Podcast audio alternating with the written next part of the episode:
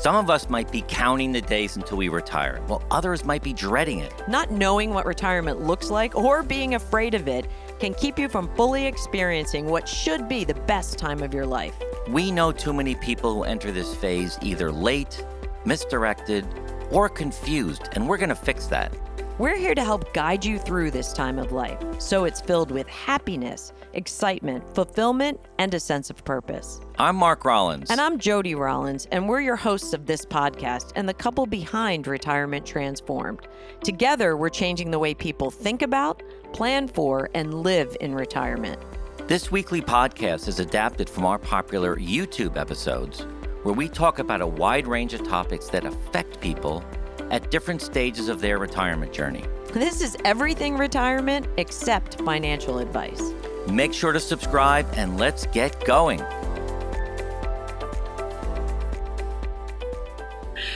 Words are the fuel of marriage. Think about that for a second. Everything else is transitory. Most of the time that you're together will be devoted to conversation. Did you make that up? I did not make that yes, up. Yes, you did. That's actually a quote from Nietzsche, and we found it in the book Second Mountain. You know, the sad thing that we found with many clients and friends is they're not as careful or deliberate with their communication as they could or should be.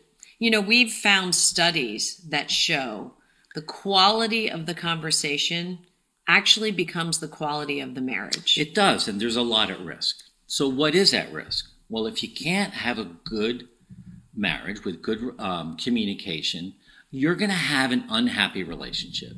And you might find yourself walking around the house sad, depressed, lonely, and just ignoring each other. You know, or you might find your, find yourself in divorce. It's true. Worst So, case scenario. It is a worst case scenario for a lot of different reasons. And you might think to yourself, well, divorce numbers are down in the US, and they are, sum total.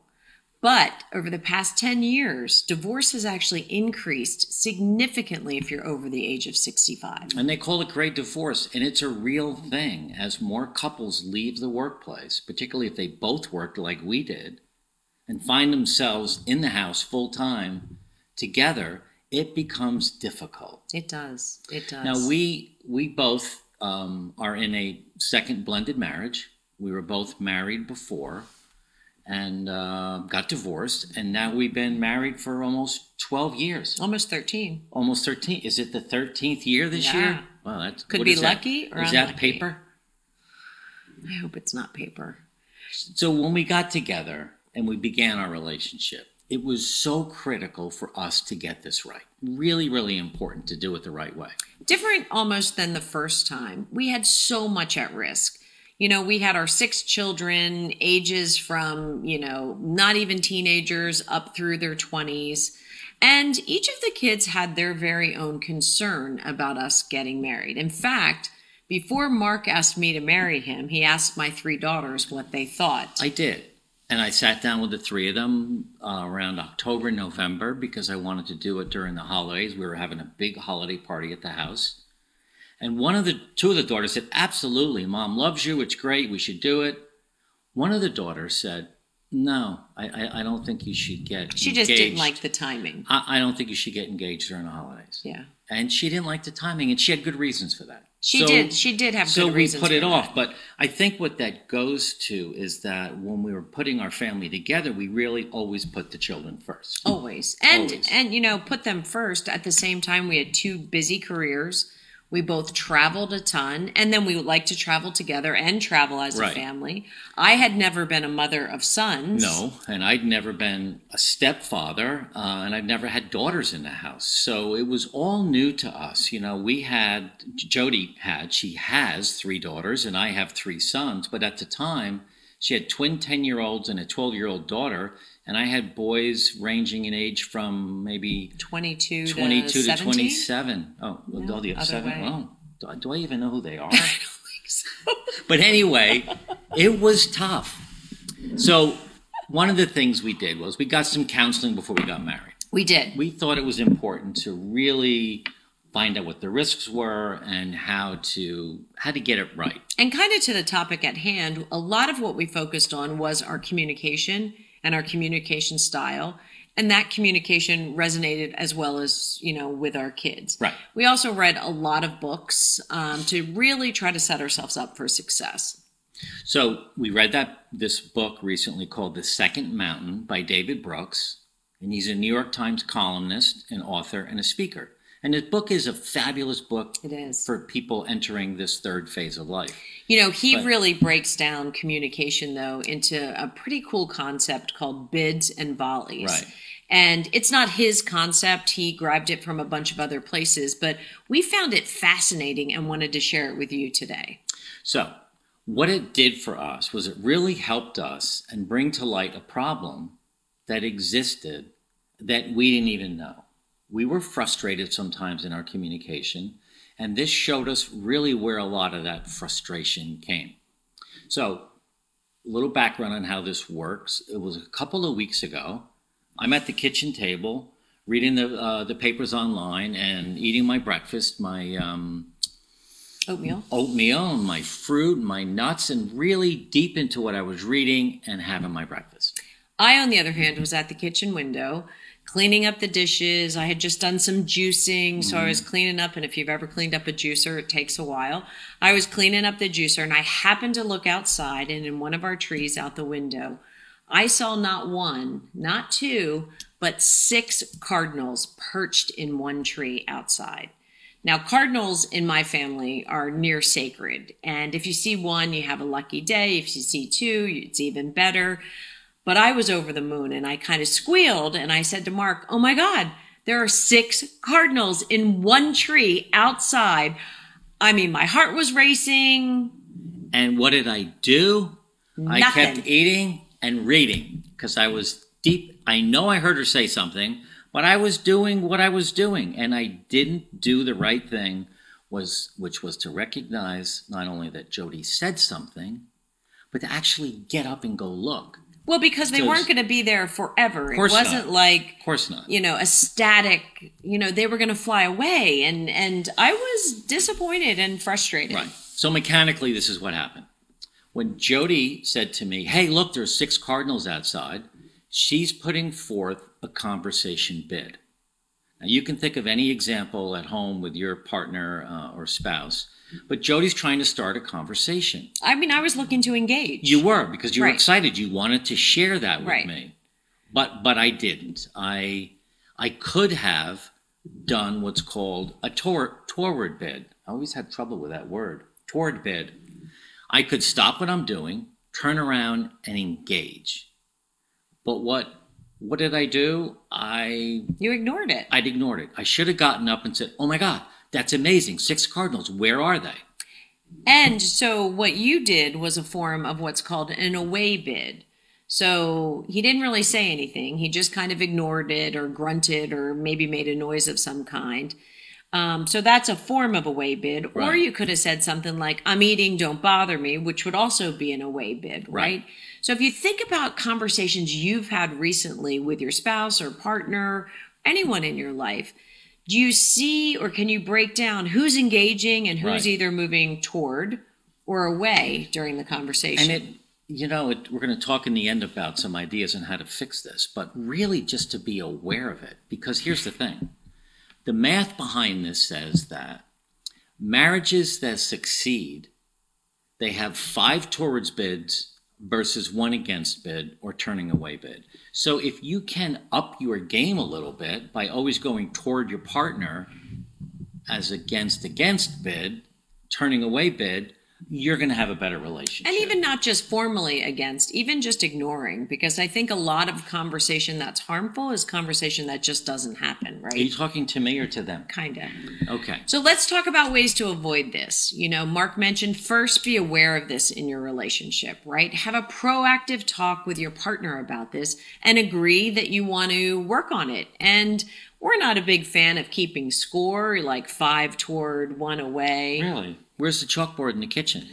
but um, it is interesting when you're just mindful of it. And set up the second thing to do is set up some rules around this and some guidelines. Make it fun, like I just did. You know, if I did it three times in a row, it would be great if Jody said to me, "Hey, you know, it's three to one right now on the away bids. You want to up your game a little bit." But you want to talk, you want to call each other out in a nice way and do it in a fun and caring way to make it make it fun uh, because you don't want to use this as a way to say I'm a better person than you are. You got to work on this together. You know, and it doesn't mean to say, and we're not here to tell you to drop everything whenever your spouse or partner says something, but always try to respond. Right. Right? Listen to each other is the third thing and try to respond with a toward bid. So, in relationships, there are two types of people. There are masters. Now, masters like me, you were pointing to yourself. Oh, I wasn't. Yes, you were. Okay. Masters, like both of us, we're both masters. We scan the social environment for things that we appreciate and say thank you for. That's what we do. Do we always do it? No, but we try to always do that just to be the masters of this bid and volley game. And think about couples that you know or couples in your family. Think about people that you know that do that. And when you have dinner with them, you say, like, I just loved being around them. Right, they right. compliment each other, they say please and thank you. Right. And it's like they really appreciate each other. And the opposite of that The opposite of the masters is the disaster. disasters. You know, that person, and you know, you may have some friends that do this too, that are always scanning the social environment, looking for their partner's mistakes. Yeah, and that's a bad thing to do. And you know, you might have a bad day and you wake up and you just, you know, you start doing that. Again, call each other out, get it back on track because you've talked about this because you don't want to be that person that's always calling your partner out and being a disaster. You know what's interesting? Divorce generally doesn't happen when the number of conflicts increase. It generally happens when the number of positive things dec- decrease. Yeah, and I think that's important to note. So it's not, well, it's not. What it is, is if you have more positive interactions with your partner, you're going to have a healthier marriage. So it's really important to pay attention to how you bid in volley in your communication.